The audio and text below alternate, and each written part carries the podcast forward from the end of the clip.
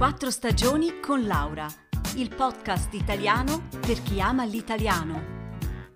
Trascrizioni su www.podcastquattrostagioni.ch Ciao a tutte e a tutti! Oggi voglio parlarvi di una città italiana e raccontarvi qualche segreto che forse non conoscete.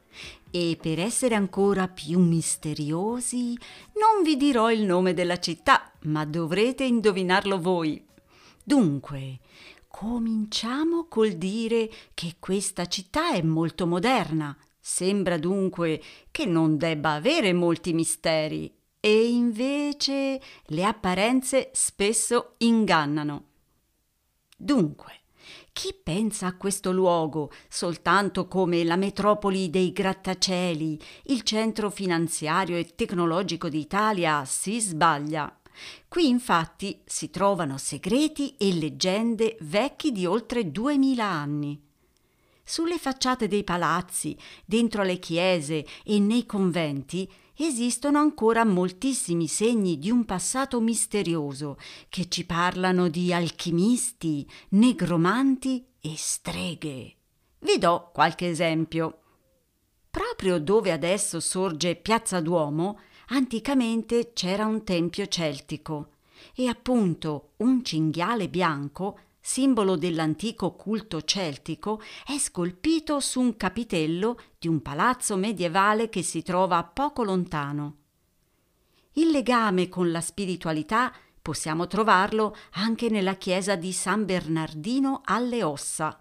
Se cercate un luogo veramente in grado di mettere i brividi, entrate in questa piccola chiesa costruita sopra un cimitero, ha una cappella completamente decorata con ossa e teschi umani ed è dedicata al culto delle anime del purgatorio. Incredibile, vero? Eh sì, oggi sembra forse difficile da credere, ma per molto tempo questa è stata una città che faceva davvero paura. Pensate per esempio a 200 anni fa. La notte, quando non c'era ancora l'illuminazione artificiale, la nebbia scendeva fitta sulle stradine del centro e faceva perdere l'orientamento ai viandanti. Le strade allora erano piene di pericoli, avvenivano molti delitti. E a proposito, si racconta che in via Sempione ci sia ancora il fantasma di una dama velata di nero. Il diavolo poi ha un ruolo di primo piano nelle leggende legate alla città. Una ci parla della battaglia tra Sant'Ambrogio, il santo patrono della città, e Satana, avvenuta proprio dove si trova la basilica di Sant'Ambrogio. Durante il furioso combattimento con il santo, il demonio finisce incastrato con le corna in una colonna e per scappare deve infilarsi in uno dei buchi che aveva creato con le sue stesse corna. Sapete, questa colonna c'è ancora oggi. Io l'ho proprio vista davanti alla basilica. Si chiama appunto la colonna del diavolo e ha due fori perfettamente rotondi. Secondo qualcuno, talvolta da questi buchi esce uno strano odore di zolfo. Mm, sarà vero? A proposito di corna, per finire si può fare una visita al Museo della Basilica di Sant'Eustorgio.